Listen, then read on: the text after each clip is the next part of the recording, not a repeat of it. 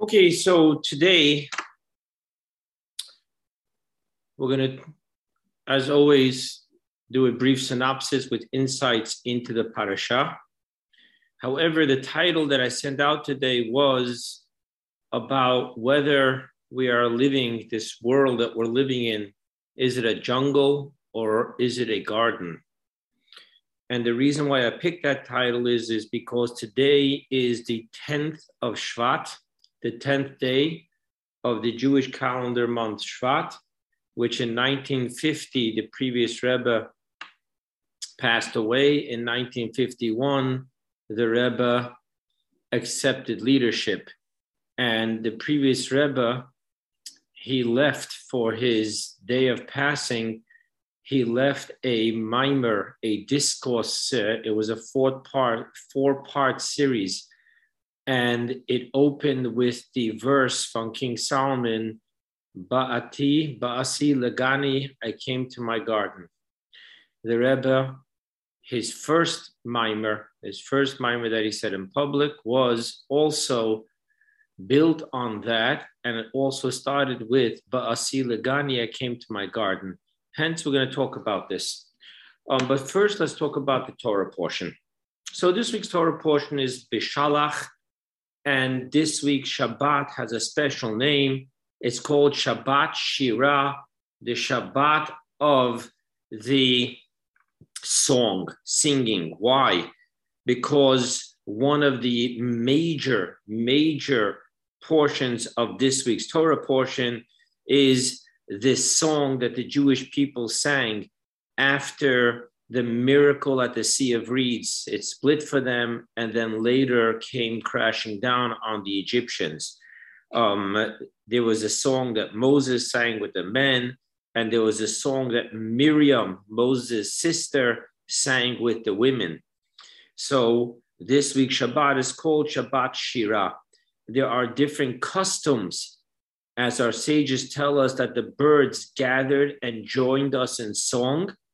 And our sages quote that God says that he does not withhold the reward from any creature. Hence, there is a custom. Some have a custom to actually feed the birds, and some have a custom that on Shabbat they eat something which is similar to birds' food, which is kasha.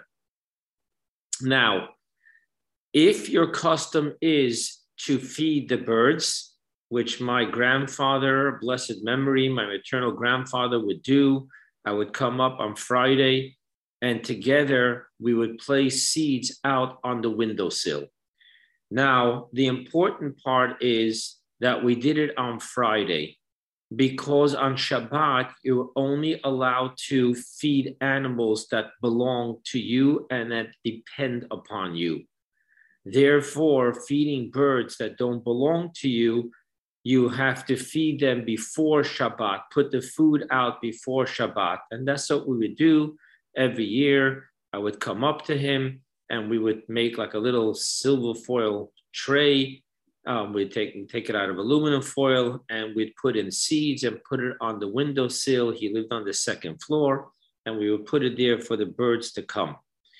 Um, uh, if you own animals, then you're allowed to feed them. On the contrary, you have to feed them even on Shabbat before you yourself eat. That's the law. Uh, this law plays itself over also on Rosh Hashanah. There are those that have this custom that on Rosh Hashanah, when they go to Tashlich to the water, they feed the fish. Actually, that's a no-no. We don't feed the fish on Rosh Hashanah, the fish that don't belong to us and don't depend upon us for feeding. Um, but anyway, so that's an interesting custom. Um, if you want to do it, it's a beautiful custom. If you're going to do it, if you have children, make sure that they participate in it, they know about it and you share with them why, because this is the week that we sang a song. It'll also give you the opportunity to talk to your children um, about, or to yourselves, about the importance of giving gratitude, to acknowledge the miracle and to give gratitude. Also, I want to point out that because this week's Torah portion has the song of Moses and the Jewish people, Therefore, the Haftorah, the portion that we read from the prophets, is the war that took place with the prophetess Devorah. She led the Jewish people into battle, and after they won, Devorah too gave praise and sang a song. Um, and then later, I'll point out something really very interesting about aliens concerning that song. Okay, so let's go now. Also, another thing important to know there's two really outstanding things in this week's Torah portion. One of them is about the manna, the giving of the manna. There are those that say this portion every single day. There are those that say it specifically on the Tuesday of this week. And to participate in purchasing the, either one of these two readings, the one of the Shira and the one of the manna, the song and of the manna, is a huge, huge opportunity, a segula, a good luck of giving, of receiving blessings of wealth and sustenance. Um, I just want to use this opportunity to thank very much to Mr. and Mrs. Yigal Niyazov, who, um, who sponsored, they purchased the Aliyah of the manna um, for $2,600, a donation to the shul. Um, may God bless them. Um, also, there's the opportunity of the add-ons, people that want to give and send me their name. We'll say it by the Mishaberach, by the blessing of the Aliyah. Um, the reading of Az Yashir, the song, a gratitude, the portal to be able to experience miracles in our life is still available. And that one is for a donation to the shul of $1,800. And again, there's also the add ons for those who want to participate. Um, now let's get into the Torah portion itself. So at the last week's Torah portion, we read how Pharaoh told the Jewish people to go. You want to go? Go. Now it's interesting. It's really interesting why God did this. God didn't tell Moses to tell Pharaoh, let my people go and they will never return. Rather, he told Moses to tell Pharaoh that the uh, Jewish people will travel for three days in order to do sacrifices. And seemingly, from the way Moses presented it to Pharaoh, the Jews were coming back. Now, why would that have happened? Um, one of the great um, teachings is it teaches how to deal with ourself and our own Yetzer Hara. And I want to share with you, it's interesting. It's really interesting how so much of science wisdom um, is already in the Torah. You know, one of the things in addiction recovery that they keep on emphasizing to the recovering addict is one day at a time. Don't think that you'll never be able to drink, do gambling, or whatever drugs, whatever it may be, for the rest of your life, because thinking that way makes it almost impossible. Coming from the powerlessness of addiction to thinking that I'm going to stop for the rest of my life, it's almost impossible. So, therefore, you trick yourself. Just today, I'm not going to act out just today. And that actually, that way of thinking, and it's so true that in the rooms of recovery, when the uh, the newcomer tells the old timer, "Wow, I can't believe how many years you have of, of, of sobriety recovery," the old timer will say, "Whoa, what time did you wake up this morning?" And the young guy would say, "Well, I was up at six, had to get to work." He says, "Well, I was up at nine. So actually, you have longer sobriety than I do because we only work it one day at a time. And that's interesting what's happening here. God tells Moses, Don't tell Pharaoh that we're leaving forever. Tell Pharaoh we're leaving for three days and we'll deal with the rest after that. So, what happens over here is that Pharaoh, after he sent the Jewish people out of Egypt, God tells Moses as following he says, don't go the direct path towards Mount Sinai, because then you're going to pass the nation Plishtim. Now, the Philistines, which were always a sore thumb for the Jewish people, if you read their history with King David, with Samson, there was always a problem with the Philistines. They were always having a war against the Jews. And God tells Moses, don't go that way. because if the first thing the Jewish people see is war, and here they're still, you know, trying to break free of the slavery paradigm of life, um, eh, they're just going to turn around and go back to Egypt because the one thing they feel right now is that they can't be responsible and accountable for their own well being. They need masters to take care of them. So if they're going to have to go to war and immediately have to fight for survival, fight for their own being, they're just going to turn around and go right back to Egypt.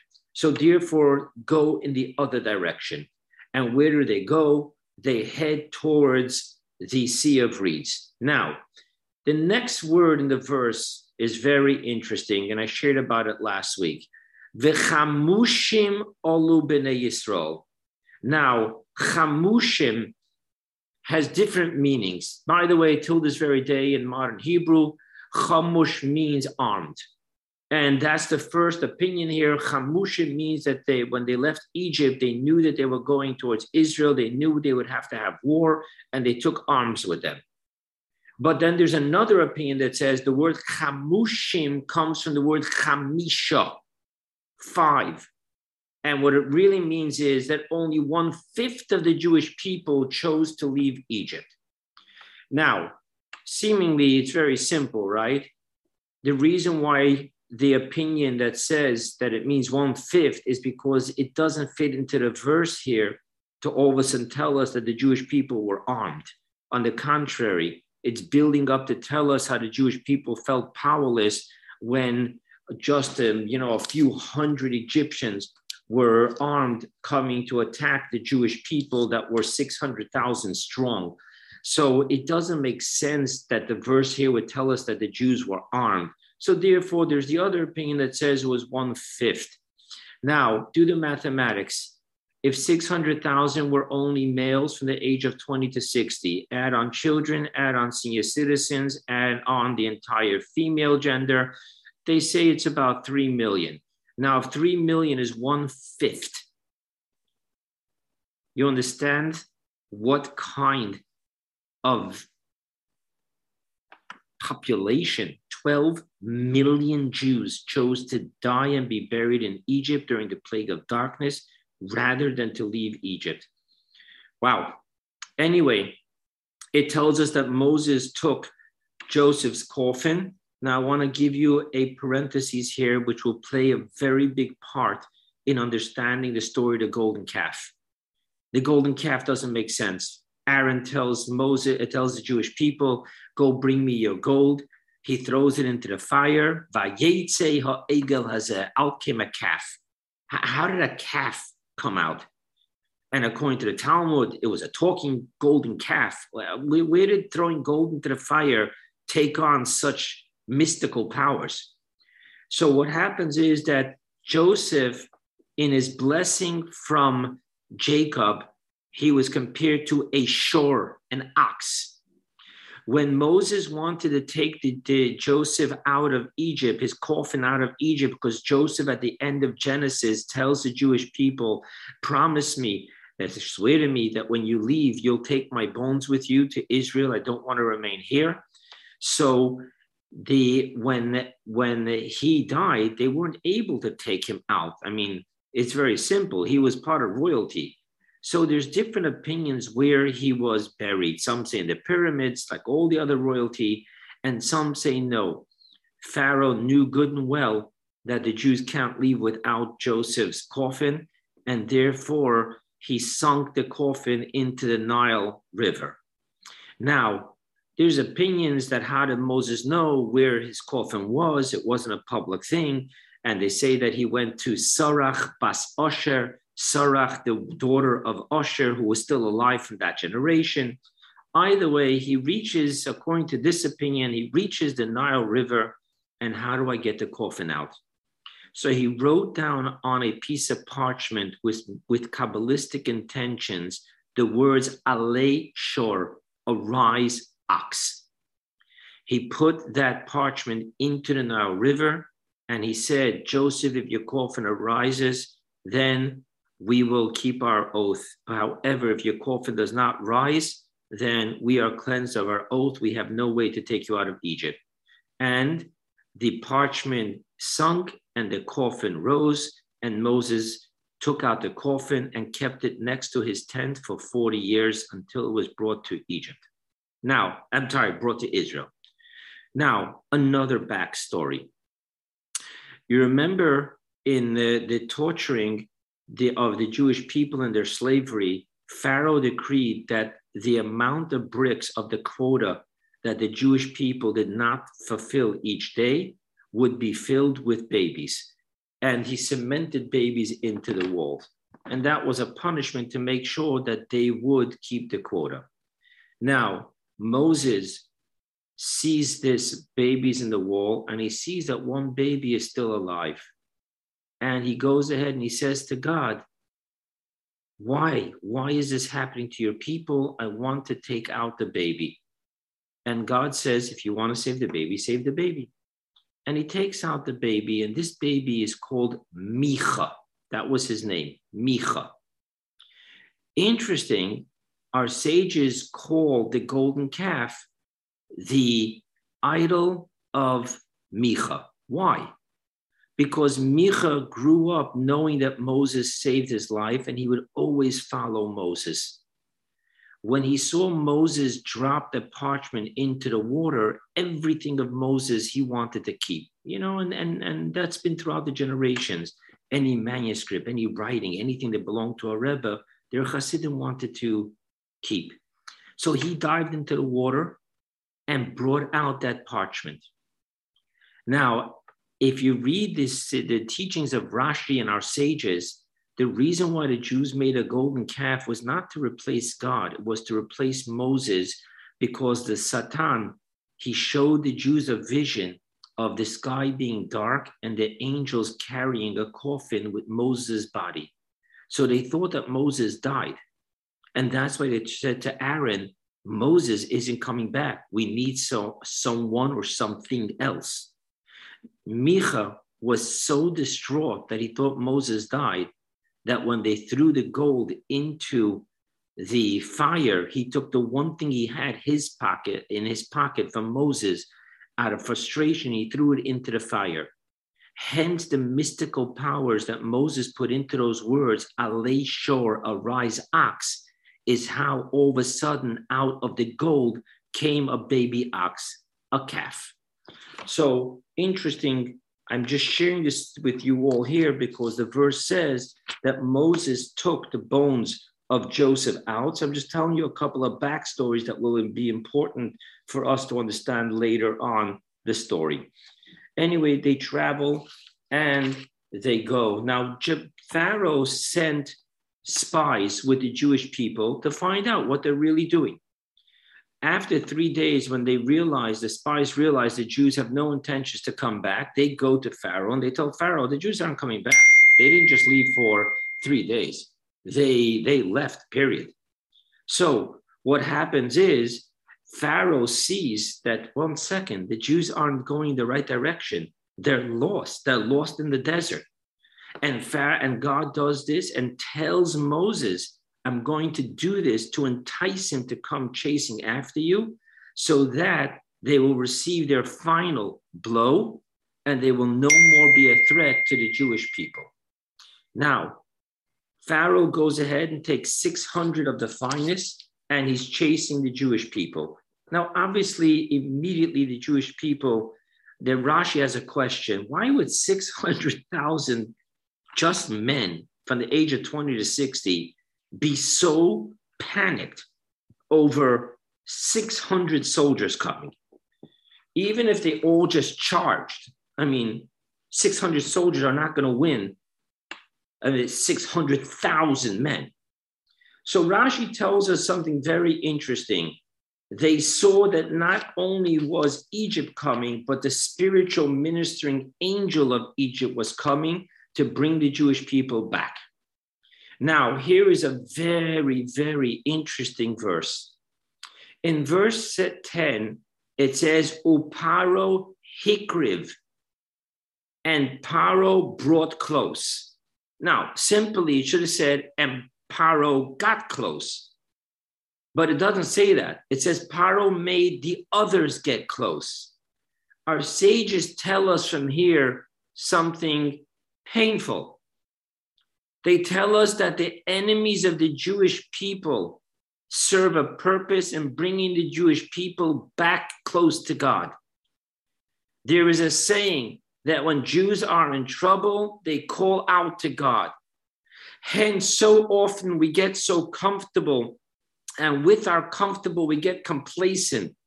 And then the minute there's a new Pharaoh, all of a sudden we find ourselves turning back to prayer, turning back to God. Hence, it says not that Paro got close, but Paro brought close the Jewish people to God. The Jewish people go into a panic. They tell Moses, What did you do? Why did you take us out here to die? Why didn't you let us stay in Egypt? Better be slaves than to be dead. And there was four different groups were taught. One said, We are not going back. Let's go to war. The other said, Let's go back. The other said, Let's pray. And the other said, Let's commit suicide. As you know, the sad story that happened in Masada. So Moses tells them, None of the above. You wait. You do nothing. God is going to perform. And the verse says, God will wage war for you, and you shall remain silent. However, Moses himself was praying to God, thinking that that's what he has to do as the leader of the Jewish people. And God responds to Moses now is not a time for prayer. now is a time for action. And what action do you have to do? Very simple. I told you at the burning bush that they're to head from Egypt to Mount Sinai. So go forward. And what do you mean go forward? There's the water there. You lead the Jewish people into the water, raise your staff, and the water will split. And that's what happens. Now, what happens is God sets up everything to protect the Jewish people. God moves the cloud in between the Egyptians and the Jewish people that when the Egyptians were shooting their arrows and their spears, the clouds caught it and didn't allow it to reach the Jewish people. And the Jewish people are walking into the waters, and the water became solid. Choima, it was like a wall to the right and to the left, and the Jews walked through the waters. Now, it seems to be the way Universal Studios has it done there's just one opening and there was a wall to the right and the left, and they marched through. Our sages tell us no, every tribe watched through their own canal, their own, so to speak, lane. So really, it, it didn't break into one break, it broke into 13 breaks. There was the 12 breaks of the 12 tribes, the way they're counted with Joseph's two sons. And the 13th one was for the tribe of Levi, and all the converts who didn't belong to any specific tribe. Now, interesting, I want to share with you Toisvis, great sages, grandchildren of the great Rashi, tell us that they did not cross the sea. They made a U turn in, in the sea. They came out on the same side that they went in. The G- Egyptians went chasing straight after them. And that's when God told Moses towards the morning to go ahead and to once again lift this, that your hand, and another wind will come and it will bring the waters back down into its original strength, and the Egyptians would perish. Now, in our Az Yashir, we say, there did not remain one of them. And our sages say, read it carefully, as there did not remain but one of them to tell the story. Which one is that? That one was Pharaoh. Now, according to the teachings of our sages, Pharaoh ends up being the king of Nineveh to who Jonah, Jonah comes, that whole story with Jonah that we read on Yom Kippur, swallowed by a whale, he was running away. He comes to warn the king of Nineveh that if your people don't change their ways, God is going to destroy them. And the minute The king hears this, he gets off his throne, puts ashes, rents his garment, and gives a decree that everyone is to do teshuvah. Our sages tell us that that, that king of Nineveh was Pharaoh who has learned his lesson. So, yes, Pharaoh started off as an addict who was powerless. He wanted to say go and he couldn't, but he ends up being recovered and he ends up doing teshuva as the king of Nineveh. Now, interesting, just going to give you a short version because I want to talk about the garden versus the jungle. But the question is if they didn't have to cross the sea, then why this whole big Steven Spielberg production of the splitting of the sea? And our sages tell us that the splitting of the sea had nothing what to do with the Egyptians. God didn't need to do that for the Egyptians. Rather, God did that because the Jews needed to experience it. Why did the Jews need to experience it? Number one, the Jewish people had to have official conversion before they received the Torah. And part of that official conversion is the mikveh.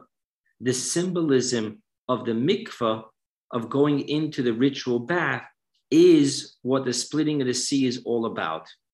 On a deeper mystical level, the whole process of the, of the Torah is to give us a different set of eyes, a different paradigm to all of reality, which is what we're going to talk about soon when we talk about the garden versus the jungle. In other words, the only way that the Jewish people would be able to truly accept the Torah and throughout the generations in a secular world, in a world of bills and, and, and strife, to be able to keep Torah and mitzvot is only if the Jewish people would have a clear conscience that everything that goes on in the world is but a glove upon the hand of God. Hence, in Kabbalah, we have the waters that cover the dry land beneath it.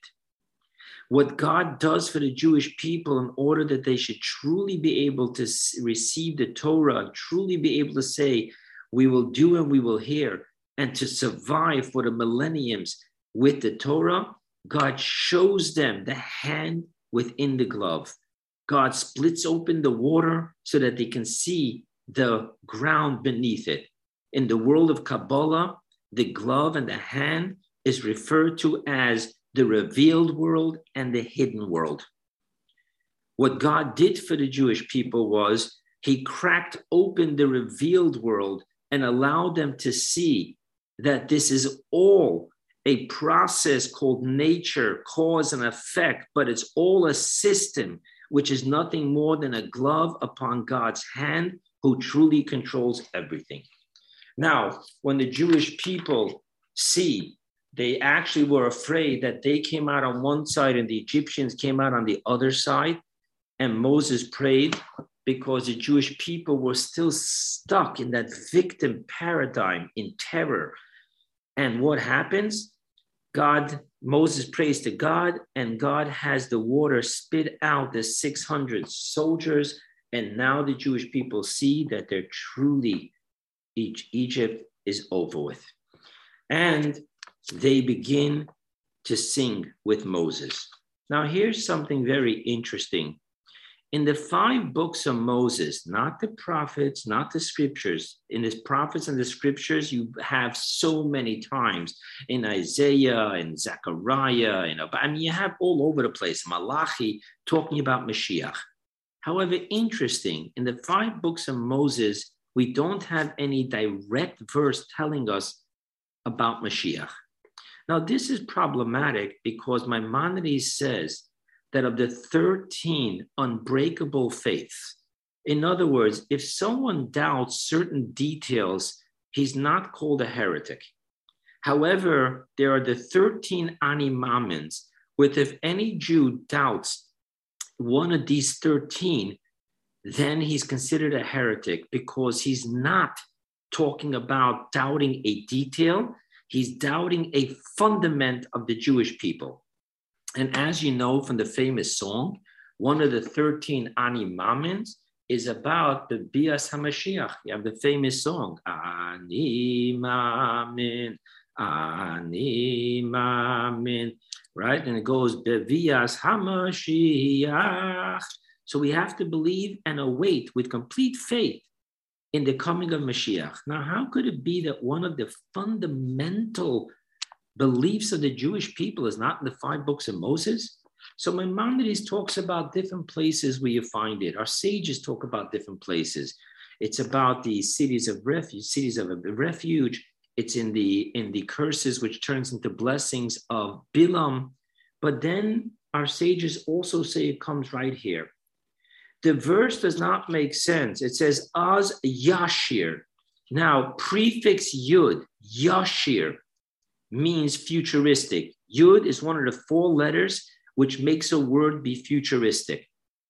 It should have said Az shar, then sang, not Az yashir, then will sing. From here, our sages say we have proof that Mashiach is going to come. There's going to be a resurrection in which Moses and the Jewish people of that generation will sing once again, but this time the song of the final redemption, Shir Chadash. Now, this this shirah, this song, if you look in the Torah, the Torah is always written in columns. Now, if you go to shul this week and when they lift the Torah, look carefully, you're going to see one column wider than all the other columns is written like bricks. In other words, word, space, word, space, word, next line, space, word, space, word, space, Next line, word space. So it's like bricks laying. And we do that twice in the Torah. We go differently, once in this song, and the second time, the portion that we read most often between Rosh Hashanah and Yom Kippur called Haazinu. Over there, we don't do it like bricks, but rather like two columns. But the two times that we avert from the regular writing of the Torah format is in these two songs this week's Torah portion. And then after Moses sings with them, comes along Miriam, and she tells her her friend, the women, come join me with tambourines and let us dance and sing. Now, interesting. We read this piece, and again, it's really, really an opportunity for miracles and gratitude in our life. And right after that, we don't finish. It's not like, okay, last verse of, of Miriam singing with the women and we stop. No, we go straight from there into a negative experience where the Jewish people come to a place where the water is bitter and there is no water to drink. Interesting. You would think, like, okay, stop, keep it beautiful. Next chapter, start the problems. No, the Torah is very, very practical. Yesterday's miracle is not going to answer today's pain. It's all a paradigm. Are we going to take yesterday's miracle to know, don't worry, God's taking care of us? Or are we going to say, well, that was yesterday, but today we're going to die? Interesting. Now, they come there and there's bitter water and they cry out to Moses. And they actually, it doesn't say they cried out like a mensch, but rather vayiloinu, they complained.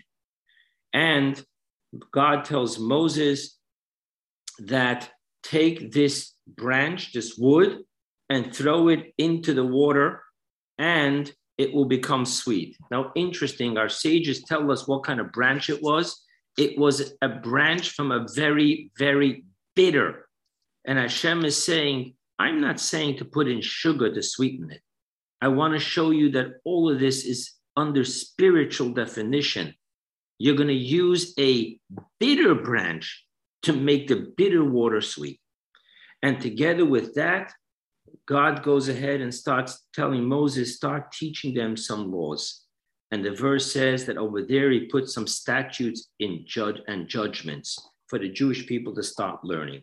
Some uh, one of the things it says over there is that God started he told Moses start teaching them about Shabbat. Simply speaking, they weren't keeping Shabbat yet. That's going to happen soon with the manna. but here they started learning about the Shabbat.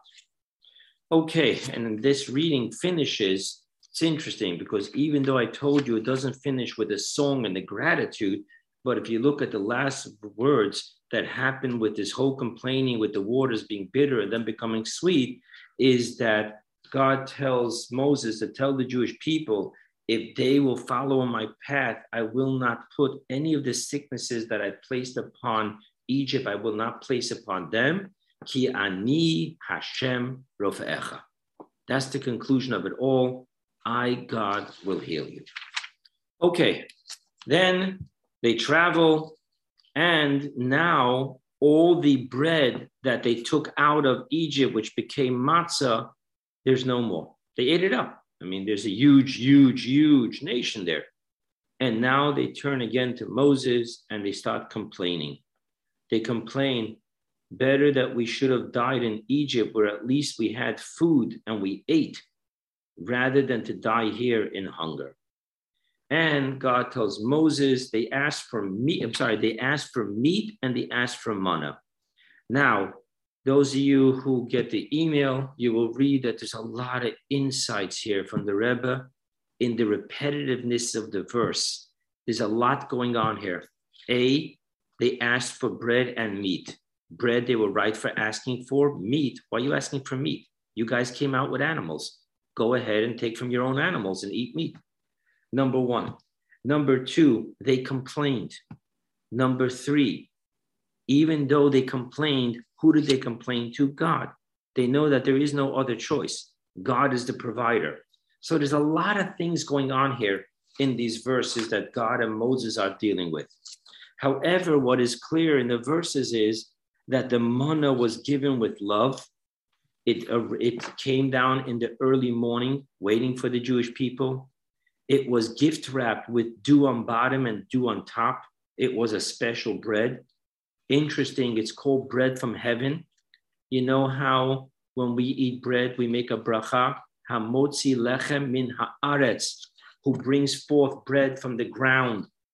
We're taught that the Jews made a bracha on the manna. They said, hamotzi lechem min hashamayim, who brought forth bread from heaven. However, they also received the quail, and the quail was not given pleasantly. It was actually given as a punishment. And the people we're going to see later from the quail, there was actually a cause of death. However, here we're taught the beauty of the manna and how God gave it so lovingly. And God tells them, every person, every single day, don't put away for tomorrow. I'm giving you every day. You don't have to worry. You don't have to work to get today's, and you won't have to work to get tomorrow's. It's a miracle. And we're going to learn about trust here. And we learned this beautiful portion, and God tells them now for the first time to keep Shabbat in the sense of that on Shabbat you will not go out and collect it. On Friday, you'll have double. And then you'll have for the Shabbat and and for Friday and Shabbat. Now, according to some opinions, this is the reason why when we make the blessing on bread on Shabbat, first of all, we have a tablecloth under, a challah covering on top, just like the dew was on top and on bottom. And that's why we have two challahs. Some of the opinions say that this is because on Friday we got a double portion of manna. This is the big, big segula, the big blessing opportunity for, for um, parnasa, to have blessings of sustenance and abundance. Now, why is this a blessing today? We don't have manna. The Baal Shem Tov says that every Jew believes that even though today God wants us to go work to earn a living, the work is not what gives us sustenance. It just creates a vessel. Birchat Hashem, the blessing of God, hi ta'ashir. That is what makes us rich. So, therefore, the manna is not a story of old, but rather God tells Moses to put the manna in a jar and to put it away for generations that the Jewish people should always know Yes, you have to get an education. Yes, you have to go to work. Yes, you can't just sit and wait for miracles. However, let us not be foolish and think that our brilliance in the stock market and in real estate and in everything is what makes us rich. One clearly sees that some have what we call the Midas touch, others work 60 hours a week and can't make ends meet. Hence, we know clearly it's not about talent, it's not about due diligence, it's not about effort, because simply speaking, we see it doesn't work that way. Yes, God gave us the gift of America where we each have the freedom to pursue abundance, happiness. However, there's also something which is beyond that, which is the manna aspect, which is all about the blessings. And here I'm going to tell you a quick story of the Reichman brothers. The Reichman brothers, they're in Canada. They have a big real estate company amongst all their other stuff, Olympia and York, and and it's it's the one it's the one construction company that did a lot of work in Manhattan, and it would be the hugest kiddush Hashem because it wouldn't work on Shabbat, and everyone knew that if it was a Reichman project, there's no building on Shabbat. Very very wealthy brothers. Now at one Sheva Brachot, it was after post wedding seven day party. They were sitting there. It was a family wedding and someone, you know, there's always this one nudnik who doesn't stop. No, no, no, give us a secret, give us a secret. How did you become rich? And he was driving this one brother crazy. And this brother just leave me alone, leave me alone. I'm here by a family simcha. What do you, what do you want from me? You want from me some some some some in trading? I don't have that for you. But the guy wouldn't stop. Come on, come on, come on, tell us. Everyone has a right to be rich.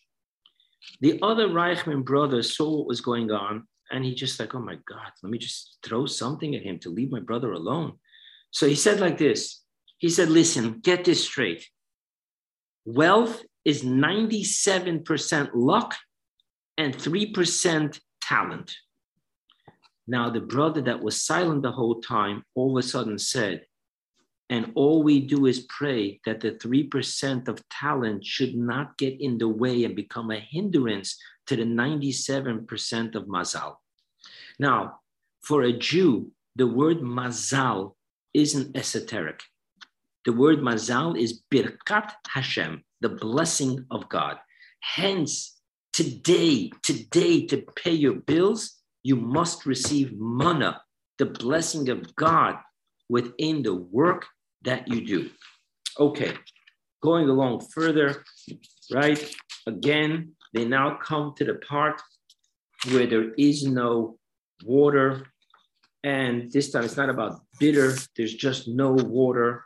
And this is the famous story where God tells Moses to go ahead and to hit the rock. And what happens then? What happens then is that the water from the rock stay the, each one of the 12 tribes, the prince of the tribe took his stick and drew a line from the rock to his where his tribe was, and that's how the water reached that tribe. And by the way, interesting of interesting, the Talmud talks about the laws of mikvah and brings a proof that the rock was the size that would be kosher for a mikvah. Interesting how that's the dealing. Okay, at this point, we learned that the Jewish people complained about the bitter water. The Jewish people complained about the meat and the bread. The Jewish people complained that they didn't have water.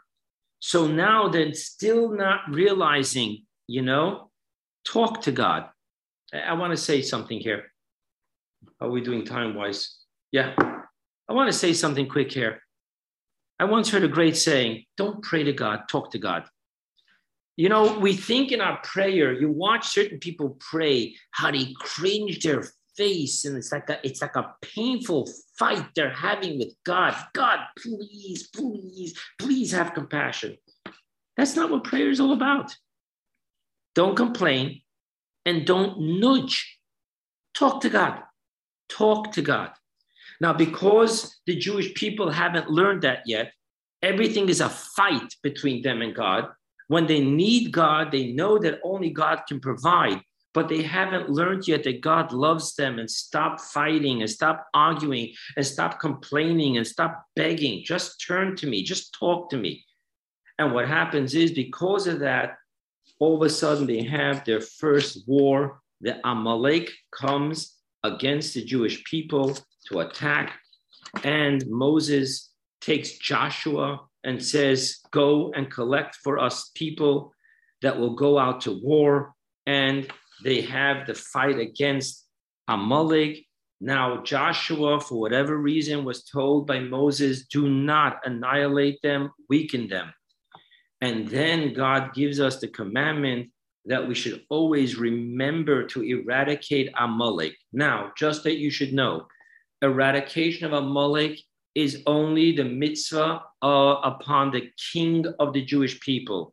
Hence, in the history of the Jewish people, throughout the judges and the prophets, you don't find anyone going to war against Amalek until we have our first king, King Saul. Now that we have a king, Samuel says we have to fulfill the commandment. Number one. Number two, the Talmud tells us, Ba Sanchereb Sancherev came along and he moved everyone around on the world when he conquered the entire civilization.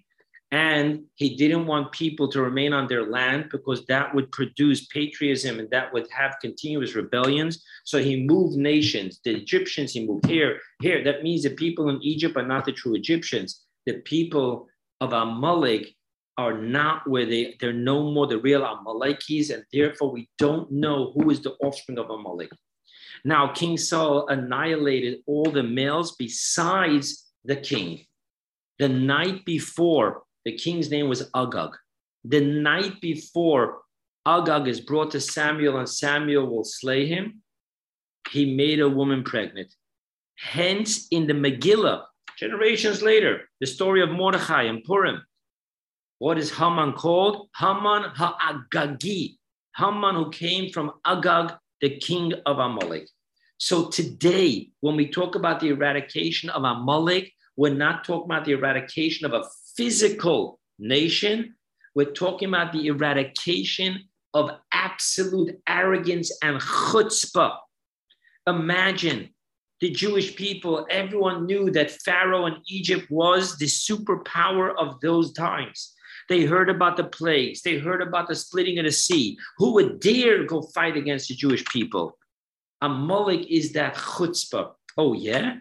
You think you're untouchable because you have God? We will show you. And that chutzpah is what we have to eradicate. Okay, now let's talk about this garden.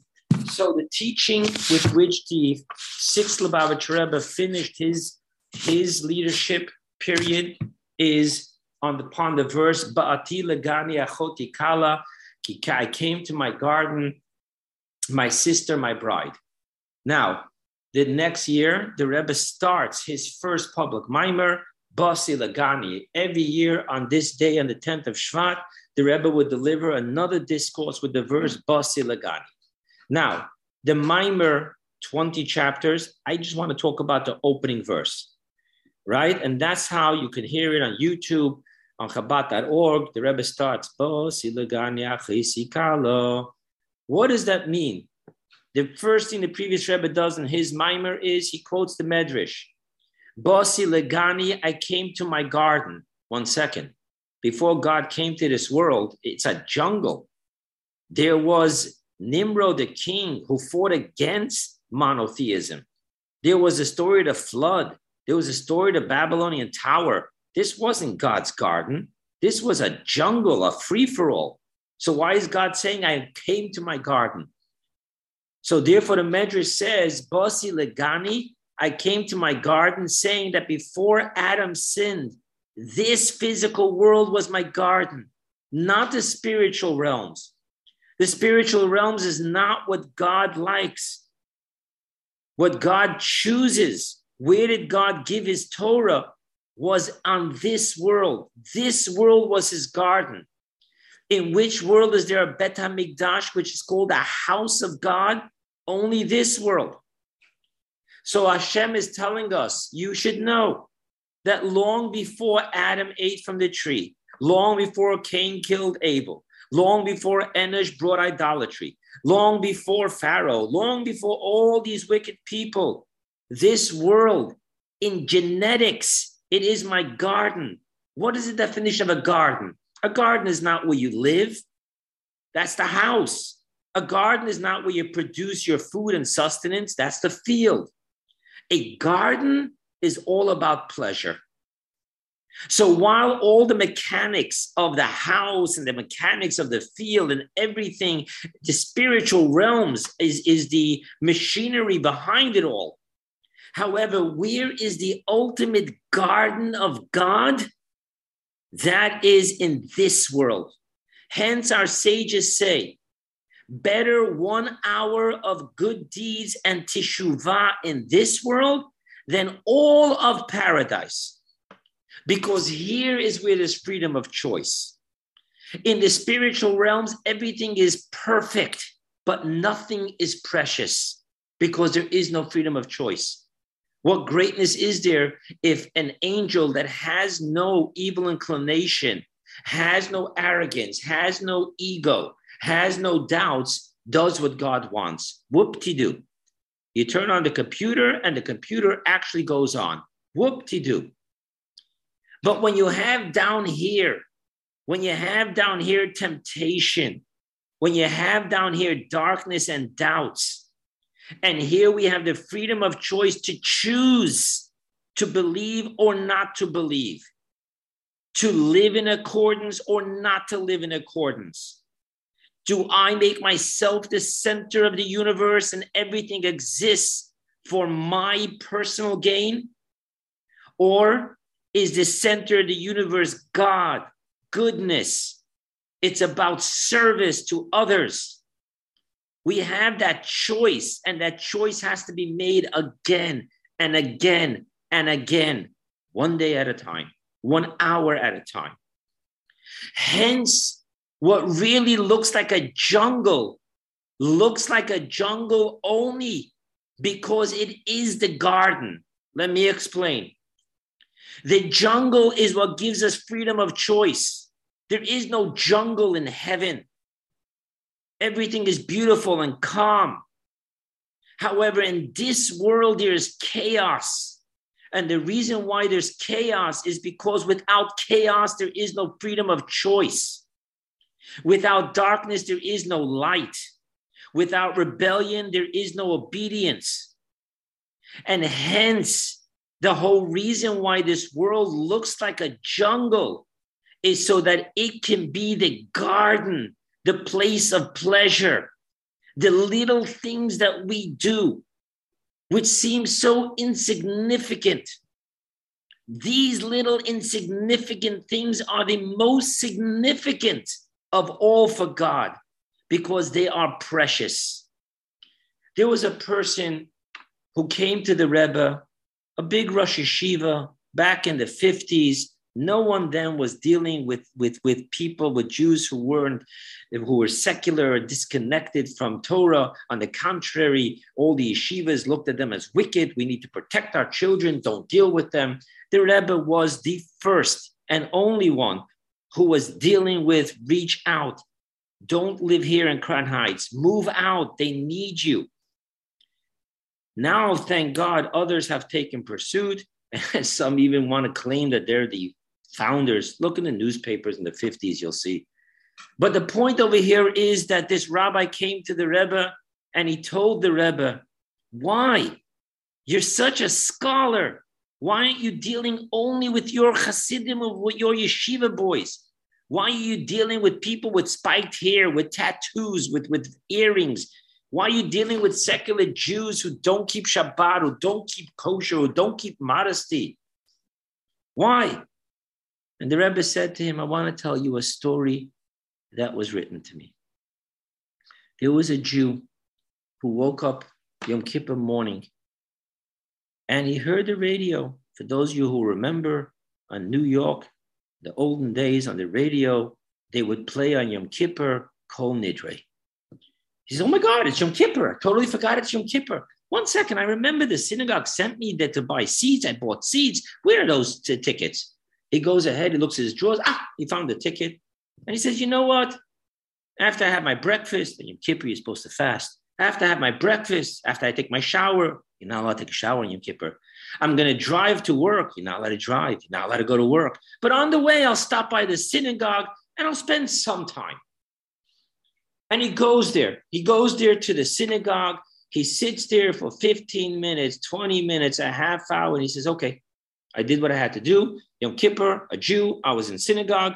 I listened to the singing, the prayers. I got to get to my office. The Rebbe asked this rabbi, What do you think? And this guy blew a casket. That's exactly what I mean. Why would you ever deal with such a Jew?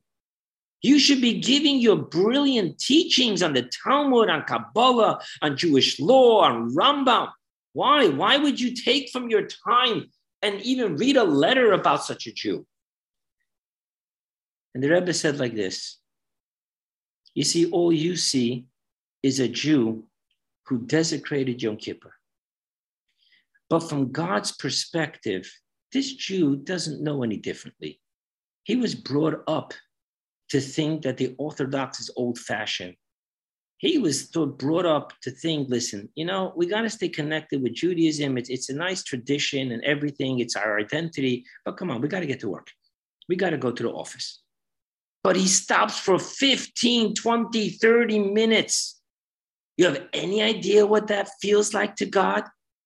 The Jew who's not even sure he believes just remembers that his grandfather went to Shul on Yom Kippur and he takes a half hour of his busy day on Yom Kippur to sit in shul. Perfect? Absolutely not. Precious? Absolutely yes. And what makes it precious is because we live in a jungle in which Yom Kippur is an old fashioned thing. Yom Kippur, even in certain affiliations, is not to be kept a full day. Don't be serious. I mean, come on, really fasting and everything.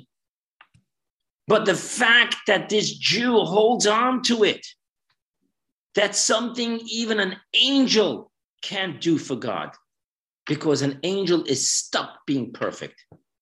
We are blessed with being imperfect so that every little thing we do turns this, reveals, I shouldn't say turns, reveals Again, the hand within the glove, the garden within the jungle.